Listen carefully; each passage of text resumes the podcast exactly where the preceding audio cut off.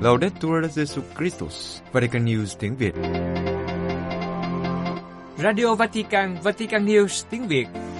Mời quý vị nghe chương trình phát thanh hôm nay, thứ Hai ngày 26 tháng 2 gồm có: trước hết là kinh truyền tin với Đức Thánh Cha, kế đến là một điểm sách và cuối cùng là giáo hội tuần qua.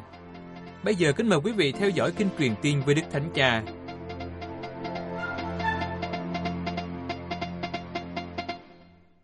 Trưa Chủ nhật ngày 25 tháng 2, từ cửa sổ dinh tông tòa, Đức Thánh Cha đã cùng đọc kinh truyền tin với các tín hữu hiện diện tại quảng trường Thánh Phaolô. Trước khi đọc kinh, Đức Thánh Cha đã có một bài huấn dụ ngắn dựa trên đoạn tin mừng Chủ nhật thứ Hai mùa chay về biến cố Chúa hiển dung trước ba môn đệ thân tín. Đức Thánh Cha nói: Cari fratelli e sorelle, buongiorno. Anh chị em thân mến, chào anh chị em. Il Vangelo di questa seconda domenica di Quaresima ci presenta l'episodio della trasfigurazione di Gesù. Tin mừng Chủ nhật thứ Hai mùa chay này trình bày cho chúng ta việc Chúa Giêsu hiển dung. Sau khi loan báo cuộc khổ nạn của Người cho các môn đệ, Chúa Giêsu đã đem các ông Phêrô, Giacôbê và Gioan đi cùng lên một ngọn núi cao, và ở đó Người tỏ hiện ánh sáng thể lý của Người. Vì vậy, Người tiết lộ cho họ ý nghĩa của những gì họ đã cùng nhau trải qua cho đến thời điểm đó. Việc rao giảng về nước trời, việc tha tội, chữa lành và làm các dấu lạ thực sự là những tia sáng của một ánh sáng lớn lao hơn nữa. Ánh sáng của Chúa Giêsu, ánh sáng là Chúa Giêsu, đặc biệt là trong những thời điểm thử thách, chẳng hạn như những thời điểm đang đến gần cuộc khổ nạn. Đây là thông điệp, đừng bao giờ rời mắt khỏi ánh sáng của Chúa Giêsu, giống như những người nông dân ngày xưa, khi cày ruộng, họ tập trung nhìn vào một điểm chính xác trước mặt và luôn nhìn một cách chăm chú để giữ cho luống cày được thẳng. Đây là điều mà các Kitô hữu chúng ta được mời gọi thực hiện trong suốt hành trình cuộc sống. Đó là luôn giữ mắt mình vào khuôn mặt chiếu sáng của Chúa Giêsu, đừng bao giờ rời mắt khỏi Chúa Giêsu. Anh chị em thân mến, chúng ta hãy mở lòng đón nhận ánh sáng của Chúa Giêsu. Người là tình yêu, Người là sự sống không cùng. Trên các nẻo đường hiện sinh, đôi khi quanh co, chúng ta tìm kiếm khuôn mặt của Người, đầy lòng thương xót, thành tín và hy vọng. Cầu nguyện, lắng nghe lời Chúa và các bí tích sẽ giúp cho chúng ta nhìn chăm chú vào Chúa Giêsu. Đây là một giải pháp tốt cho mùa chay, đó là trau dồi những cái nhìn cởi mở, trở thành những người đi tìm ánh sáng, những người đi tìm kiếm ánh sáng của Chúa Giêsu trong cầu nguyện và trong con người. Vì vậy, chúng ta hãy tự hỏi, trên hành trình của mình, tôi có luôn hướng mắt nhìn về Chúa Giêsu Kitô, đấng đồng hành với tôi không? Và để làm được điều này, tôi có dành không gian cho sự thinh lặng, cầu nguyện và tôn thờ không? Cuối cùng, tôi có tìm kiếm những tia sáng nhỏ của Chúa Giêsu được phản chiếu nơi tôi và nơi mỗi anh chị em tôi gặp không? Và tôi có nhớ cảm ơn Người về điều đó không? Xin Mẹ Maria, Người đã tỏa sáng bằng ánh sáng của Thiên Chúa, giúp cho chúng ta luôn nhìn chăm chú vào Chúa Giêsu và nhìn nhau với lòng tin tưởng và yêu thương. Kính mời quý vị hiệp ý đọc kinh truyền tin với Đức Thánh Cha. Angelus Domini, nuntiavit Mariae, et concepit de Spiritus Sancto. Ave Maria, gratia plena, Dominus tecum, benedicta tu mulieribus et benedictus fructus ventris tui, Iesus. Sancta Maria, Mater Dei, ora pro nobis peccatoribus, nunc et in hora mortis nostre. Amen. Ecce ancilla Domini. Fiat mi secundum verbum tuum. Ave Maria, gratia plena, Dominus tecum, benedicta tui mulieribus et benedictus fructus ventris tui, Iesus. Sancta Maria, Mater Dei, ora pro nobis peccatoribus, nunc et in hora mortis nostre. Amen. Ora pro nobis, Santa Dei Genitrix. Udini et ficiamur promissionibus Christi. Grazie a Tua, quesum Domine, mentibus nostris infunde, ut angelo nunziante, Christi fili Tua incarnazione conioio, per passione meiusa del crucem, a resurrezione e gloria perducamo, per Cristo Dominum nostrum. Amen. Benedica vos, omnipotens Deus, Pater, et Filius, et Spiritus Sanctus. Amen. Amen.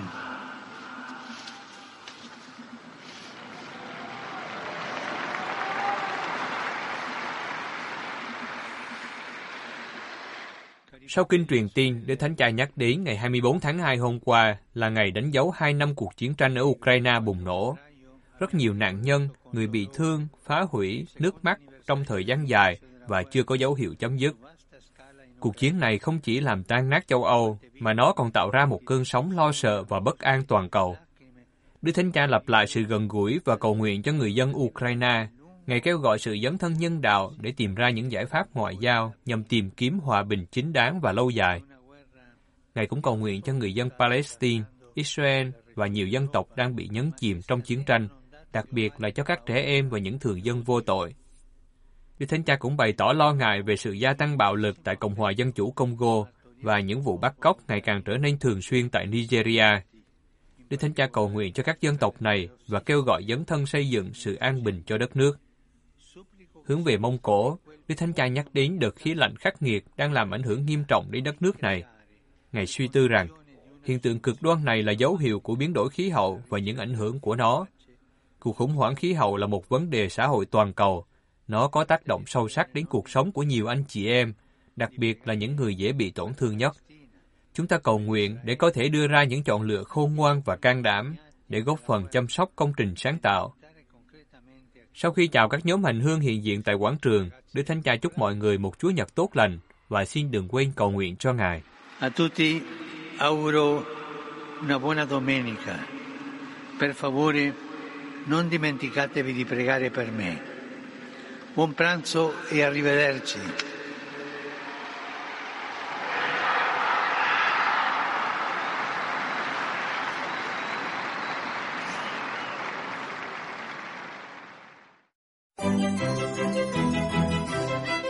Vatican News tiếng Việt, chuyên mục Điểm sách.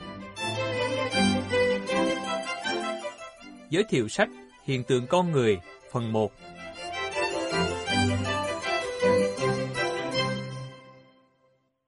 Chào mừng bạn đến với chuyên mục Điểm sách của Vatican News tiếng Việt. Chuyên mục Điểm sách được phát vào thứ Hai hàng tuần với mong muốn giới thiệu đến thính giả những tác phẩm công giáo. Chúng tôi hy vọng rằng chuyên mục sẽ mang đến cho bạn những cuốn sách hay và ý nghĩa, hầu giúp thăng tiến đời sống đức tin, cũng như cổ võ những giá trị Kitô giáo và nhân văn. Kính chào quý thính giả. Tuần này chúng ta cùng đến với tác phẩm Hiện tượng con người, tác giả Pierre Teilhard de Chardin, do Đặng Xuân Thảo chuyển ngữ.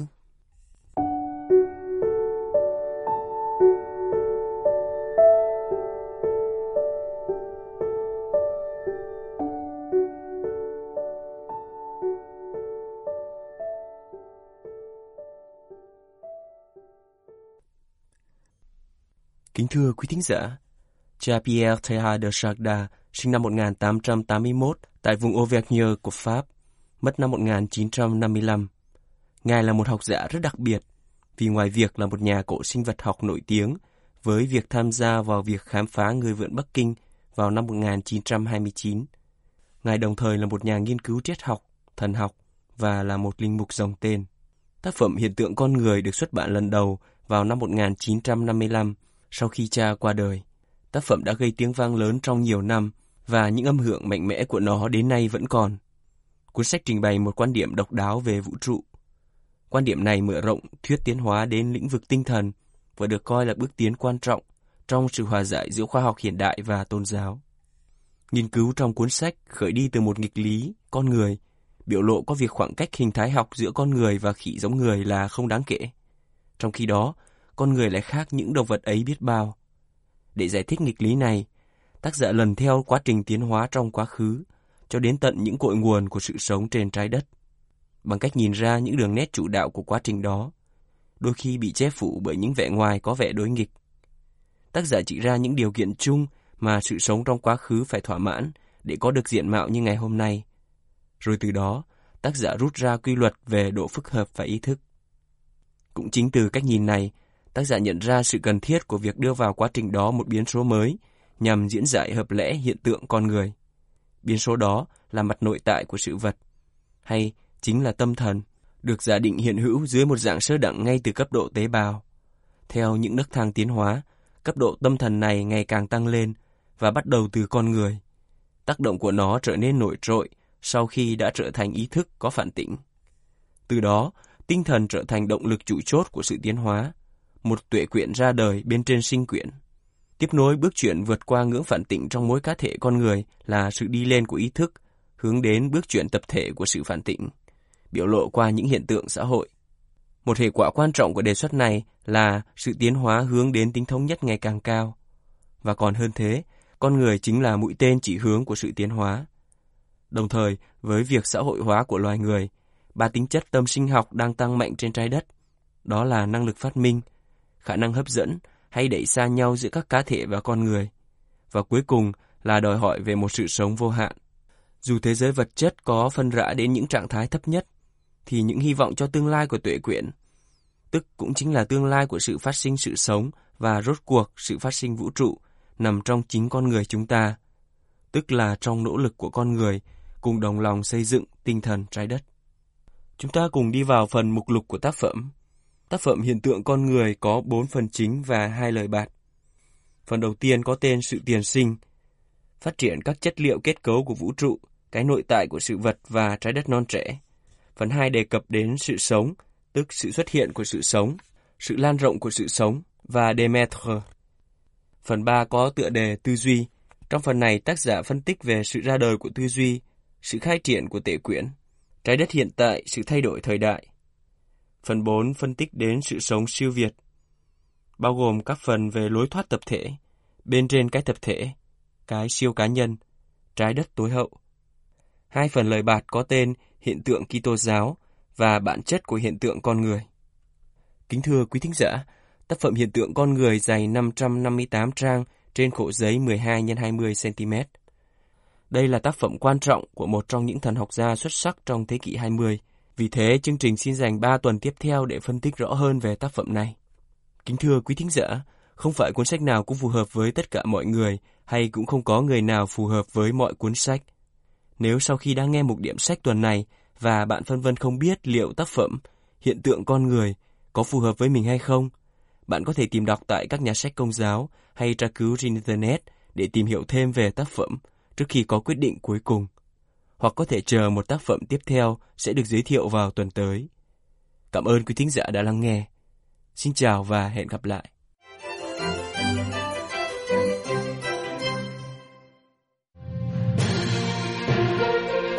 Vatican News tiếng Việt. Chuyên mục Giáo hội tuần qua.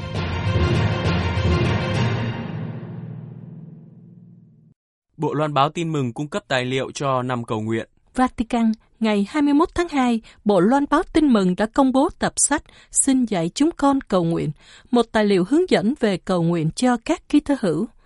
Theo tinh thần giáo huấn của Đức Thánh Cha, tài liệu nhắm mời gọi các tín hữu tăng cường cầu nguyện như một cuộc đối thoại cá nhân với Thiên Chúa để suy tư về đức tin và sự dấn thân của họ trong thế giới ngày nay. Tựa đề cuốn sách là lời các môn đệ trong chương 11 của Tin mừng theo Thánh Luca, xin Chúa Giêsu dạy họ cầu nguyện. Tập sách cung cấp hướng dẫn cho các cộng đoàn Kitô hữu cũng như mỗi cá nhân Kitô hữu trong tiến trình chuẩn bị cử hành năm Thánh 2025. Theo thông cáo báo chí, tài liệu xin dạy chúng con cầu nguyện nhằm đưa ra những suy tư, hướng dẫn và lời khuyên để sống trọn vẹn hơn trong cuộc đối thoại với Chúa và trong mối quan hệ với người khác. Mở đầu tập sách là giáo huấn của Đức Thánh Cha về cầu nguyện. Tập sách cũng bao gồm các chương nói về việc cầu nguyện trong cộng đoàn giáo xứ và trong gia đình, việc cầu nguyện của giới trẻ, cầu nguyện trong các cộng đoàn đan tu, các bài giáo lý về cầu nguyện và tĩnh tâm, và kết thúc bằng phần lời cầu nguyện của các tín hữu trong năm Thánh 2025. Hiện tại, tập tài liệu chỉ mới có sẵn bằng tiếng Ý trên trang web của Bộ Loan báo Tin mừng. Các phiên bản tiếng Anh, tiếng Tây Ban Nha, tiếng Bồ Đào Nha, tiếng Pháp và tiếng Ba Lan sẽ sớm được cập nhật. Trong buổi đọc kinh truyền tin trưa Chủ nhật ngày 21 tháng 1, Đức Thánh Cha đã công bố 5 cầu nguyện. Ngài kêu gọi các tín hữu tăng cường cầu nguyện để chuẩn bị cho mình sống tốt sự kiện ân sủng này và cảm nghiệm được sức mạnh của niềm hy vọng của Thiên Chúa. Ngài nói rằng năm này được dành để khám phá lại giá trị to lớn và nhu cầu tuyệt đối của việc cầu nguyện trong đời sống cá nhân, trong đời sống giáo hội và trên thế giới.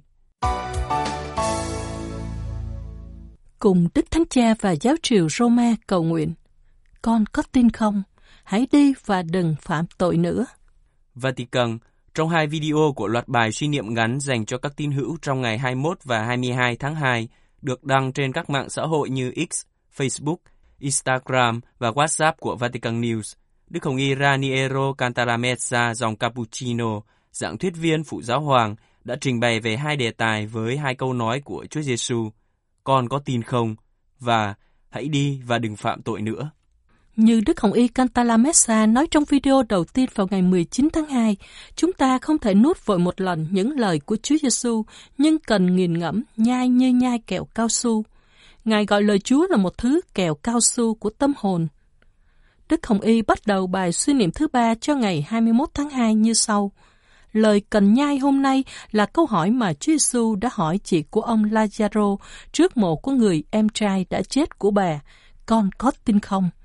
Ngài mời gọi các tín hữu hãy ở một mình với Thiên Chúa và tự hỏi, tôi có tin không? Tôi đã bao giờ thực sự tin tưởng một cách cá nhân, chứ không chỉ thông qua bên thứ ba, thậm chí là giáo hội hoàn vũ. Nhắc lại lời Thánh Phaolô, chúng ta tin bằng trái tim và tuyên xưng đức tin bằng môi miệng. Đức Hồng Y đặt câu hỏi, lời tuyên xưng đức tin của tôi có xuất phát từ tận đáy lòng không? Ngài nói tiếp, đức tin mở ra những chân trời mới là điều duy nhất có khả năng đưa ra câu trả lời nghiêm túc cho những câu hỏi quan trọng nhất của con người. Tôi là ai? Tôi từ đâu đến? Tôi sẽ đi đâu? Đức tin cũng giúp chúng ta được kết nối như Internet, không cần dây nối, không tốn phí. Đức Hồng Y giải thích, một lời cầu nguyện ngắn gọn, một chuyển động đơn giản của trái tim, một cái nhìn vào hình ảnh Chúa Kitô trước mặt bạn khi ngồi vào bàn ăn và bạn được kết nối. Khác biệt với kết nối ảo nhờ Internet, kết nối nhờ đức tin là một kết nối với thế giới thực. Đức Hồng Y kết luận, điều duy nhất thực sự có thật bởi vì là vĩnh cửu, thế giới của Thiên Chúa. Hãy thử đi và bạn sẽ biết tôi có nói thật không. Trong bài suy niệm thứ tư vào ngày 22 tháng 2, Đức Hồng Y Cantalamessa trình bày đề tài Hãy đi và đừng phạm tội nữa. Đức Hồng Y lưu ý rằng trong vô số tội lỗi chúng ta phạm, có một tội khác với những tội khác. Đó là tội lỗi mà chúng ta có chút gắn bó cách thầm kín, chúng ta xưng thú nhưng không thực sự muốn nói đủ rồi. Đức Hồng Y nhắc lại kinh nghiệm được Thánh Augustino chia sẻ trong tác phẩm Tự thuật, mô tả cuộc đấu tranh để giải thoát mình khỏi tội về nhục dục. Ngài cầu nguyện xin Chúa ban ơn sống trong sạch tiết độ, nhưng trong lòng Ngài lại có tiếng nói, nhưng đừng ngày hôm nay. Chỉ cần Ngài nói đủ rồi để cảm thấy tự do. Đức Hồng Y chia sẻ điều cụ thể cần làm là hãy đặt mình trước sự hiện diện của Thiên Chúa trong giây lát và thưa với Người. Lạy Chúa, Chúa biết rõ sự mỏng manh của con. Vì vậy, tin tưởng duy trì ân sủng của Chúa, con thưa với Chúa rằng từ nay trở đi, con không muốn có sự thỏa mãn đó, sự tự do đó, tình bạn đó, sự oán giận đó. Nói tóm lại, tội lỗi mà Chúa và con biết rõ. Con nói đủ rồi và con đến để nhận được sự tha thứ của Chúa qua bí tích. Đức Hồng Y lưu ý thêm, bạn cũng có thể phạm tội lại, nhưng đối với Chúa có điều gì đó đã thay đổi, sự tự do của bạn đã đứng về phía Người. Hiện tại bạn có hai người đang chiến đấu cùng nhau, bạn sẽ thấy đẹp hơn biết bao khi được sống thoát khỏi cảnh nô lệ tội lỗi, sống bình an với Thiên Chúa và với chính mình. Ngày các hang tọa đạo lần thứ 7, cơ hội suy tư về các Kitô hữu tiên khởi. Roma. Nhân ngày các hang tọa đạo lần thứ 7 vào thứ Bảy ngày 2 tháng 3, công chúng có thể được hướng dẫn viếng thăm miễn phí các hang tọa đạo tại Roma, cũng như tham dự những giờ cầu nguyện và suy tư để có cơ hội sống cuộc gặp gỡ với những ký ức và chứng tá của cộng đoàn Kitô hữu tiên khởi ở Roma. Và chúng nhắc nhở chúng ta về những con người, sự kiện, những câu chuyện vô cùng ý nghĩa và quan trọng, ngay cả cho hiện tại. Thông cáo của Ủy ban Tòa Thánh về Khảo Cổ Thánh cho biết, chủ đề Ngày các hang tọa đạo năm nay là Từ tượng nhớ đến cầu nguyện. Sự kiện này phù hợp với hành trình chuẩn bị năm Thánh 2025. Du khách sẽ có cơ hội nhìn thấy biểu tượng cổ xưa nói lên lời cầu nguyện. Chẳng hạn như căn phòng từ thế kỷ thứ 3 của gia đình Velata trong hang tọa đạo Priscilla, cũng như các tác phẩm nghệ thuật sơ khai mô tả các cảnh trong Cựu Ước và Tân Ước. Các hang tọa đạo ở Roma là nơi chôn cất của các Kitô hữu, nằm rải rác quanh thành phố, được đào dưới lòng đất trong thời kỳ Bách Hại Kitô giáo cao điểm. Tại đây, nhiều vị giáo hoàng, các vị tử đạo và các gia đình Kitô giáo thời giáo hội sơ khai ở Roma đã được an táng. Những địa điểm này chiếm một vị trí vô cùng quan trọng trong lòng đạo đức bình dân và từ lâu đã là nơi gặp gỡ, cầu nguyện và suy tư của nhiều vị thánh trong giáo hội, trong đó có Thánh Geronimo và Thánh Philippe Neri.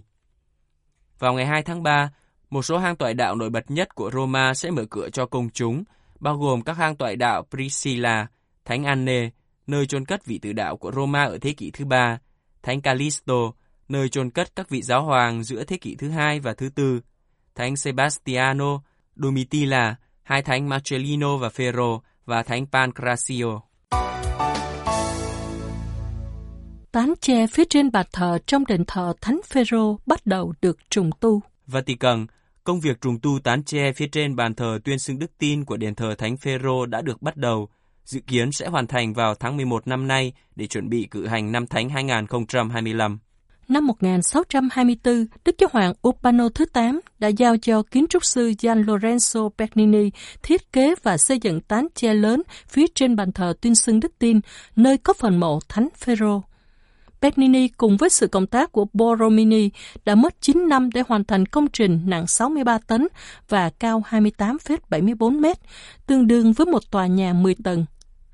Theo ông Pietro Zande, người phụ trách về di sản nghệ thuật và khảo cổ của đền thờ, một đợt kiểm tra ban đầu cho thấy công trình vĩ đại bằng đồng và vàng này đang bị xuống cấp và bề mặt bị bao phủ bởi một màu tối cần phải được làm sạch. Nguyên nhân một phần do số người viếng thăm đền thờ mỗi ngày quá đông làm thay đổi vi khí hậu. Và chuẩn bị cho năm Thánh 2025, Vatican đã quyết định trùng tu kiệt tác đã được 400 năm tuổi này. Trong những ngày vừa qua, một dàn giáo đã được dựng lên bao quanh toàn bộ khu vực tán tre bàn thờ để bắt đầu công việc trùng tu. Cha Enzo Fortunato, giám đốc truyền thông của đền thờ cho biết, ý nghĩa của toàn bộ công trình không chỉ liên quan đến công nghệ và phương pháp trùng tu, nhưng còn có các khía cạnh tâm linh. Không chỉ là một kiệt tác, tán tre còn có một giá trị biểu tượng quan trọng bởi vì tác phẩm nghệ thuật khổng lồ nằm ngay trên phần mộ Thánh Phêrô. Đây là trung tâm của đền thờ, do đó có tầm quan trọng về nghệ thuật, văn hóa, biểu tượng và tâm linh. Tại đây, thánh thể được cử hành, nguồn mạch và chóp đỉnh của đời sống Kitô hữu. Đây là ý nghĩa của việc bảo vệ và giữ gìn. Và tán tre xứng đáng là một trong những nơi được yêu quý nhất của đền thờ. Về thời gian hoàn thành, cha Enzo Fortunato cho biết vào tháng 11, mọi sự sẽ sẵn sàng cho năm Thánh. Ngoài ra, các cử hành phục vụ do Đức Thánh Cha chủ sự trong thời gian trùng tu vẫn diễn ra bình thường.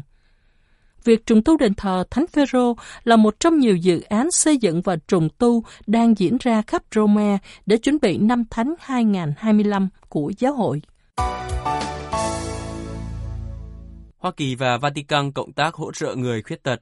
Vatican, ngày 20 tháng 2, cố vấn đặc biệt của Hoa Kỳ về người khuyết tật Sarah Minkara đã gặp Atletica Vaticana, Hiệp hội Thể thao của Vatican, để thảo luận về những vấn đề liên quan đến người khuyết tật như sự hòa nhập, sức mạnh của thể thao trong việc biến đổi cuộc sống. Cố vấn đặc biệt của chính phủ Hoa Kỳ bà Minkara được Tổng thống Joe Biden trực tiếp bổ nhiệm đến Roma để thảo luận về việc chuẩn bị cho hội nghị thượng đỉnh về người khuyết tật do nước Ý đăng cai tổ chức vào cuối năm nay. Trong dịp này, bà Minkara đã có cuộc họp với Hiệp hội Thể thao của Vatican. Lên tiếng trong buổi gặp gỡ, cố vấn của chính phủ Hoa Kỳ về khuyết tật nhấn mạnh rằng thể thao có sức mạnh đáng kinh ngạc để thúc đẩy sự hòa nhập của người khuyết tật vào xã hội. Thực tế, thể thao cho phép người khuyết tật nhận ra căn tính riêng của mình, khả năng trao truyền, tinh thần đồng đội và sự gắn kết của họ với người khác. Là tín đồ Hồi giáo, bà Minkara cũng thảo luận về vai trò to lớn mà tôn giáo có thể đóng góp trong việc giúp người khuyết tật tái hòa nhập.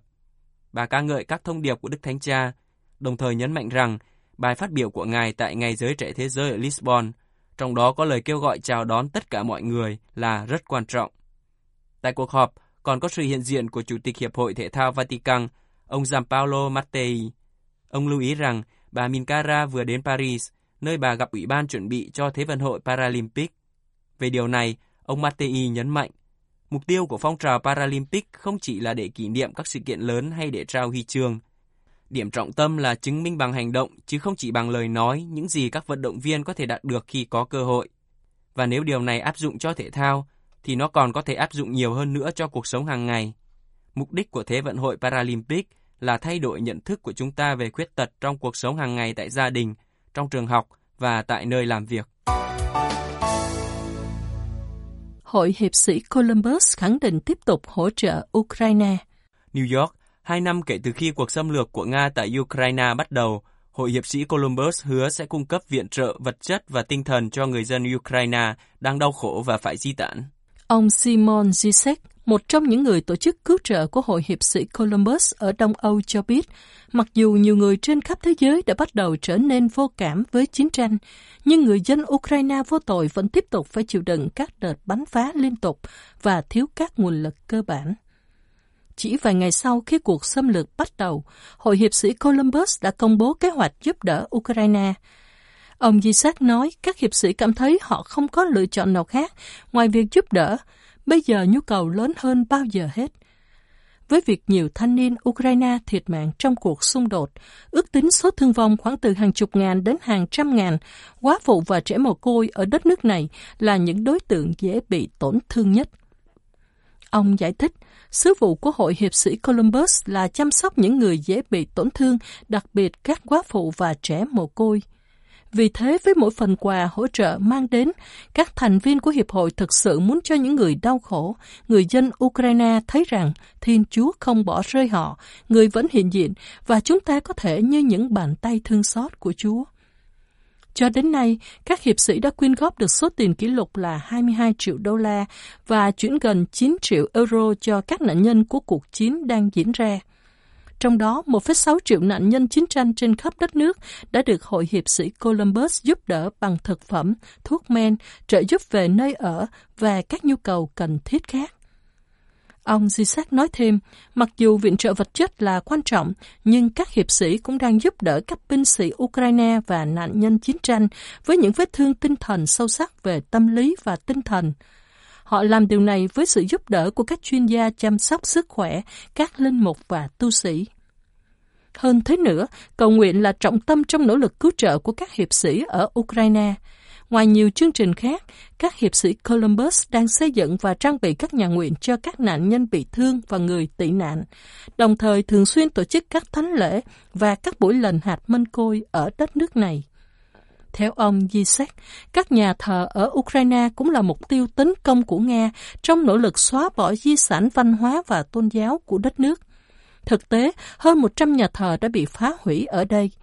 Ở Ukraine, các nhà thờ không chỉ là những tác phẩm nghệ thuật nhưng còn là nơi hình thành bản sắc con người và đó cũng là nơi tạo ra trung tâm cộng đồng này. Để đối phó với những cuộc tấn công, các hiệp sĩ đang hợp tác với các nhóm khác bảo vệ các nơi thờ phượng. Mặc dù có những rủi ro liên quan đến việc đi vào vùng chiến sự đang diễn ra, các tình nguyện viên của Hội Hiệp sĩ Columbus quyết tâm giúp đỡ chừng nào sự đau khổ vẫn còn. Động lực đằng sau hành động của họ là nhìn thấy Chúa Kitô nơi mỗi người đang cần giúp đỡ. Ông Zisek kết luận, chúng tôi cầu nguyện đến một ngày nào đó, hòa bình công bằng sẽ sớm được khôi phục ở Ukraine. Nhưng cho đến ngày đó, chúng tôi sẽ vẫn hiệp nhất với anh chị em chúng tôi ở Ukraine, hiệp nhất trong lời cầu nguyện, trong bác ái và quyết tâm. Như thủ lãnh Hội Hiệp sĩ Columbus Patrick Kelly nói, các hiệp sĩ Columbus đang ở đó và chúng tôi sẽ không đi đâu cả.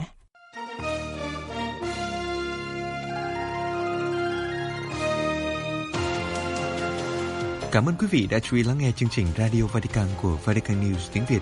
Xin Thiên Chúa chúc lành cho quý vị và toàn gia quyến. Laudetur Jesu Christus, ngợi khen Chúa Giêsu Kitô.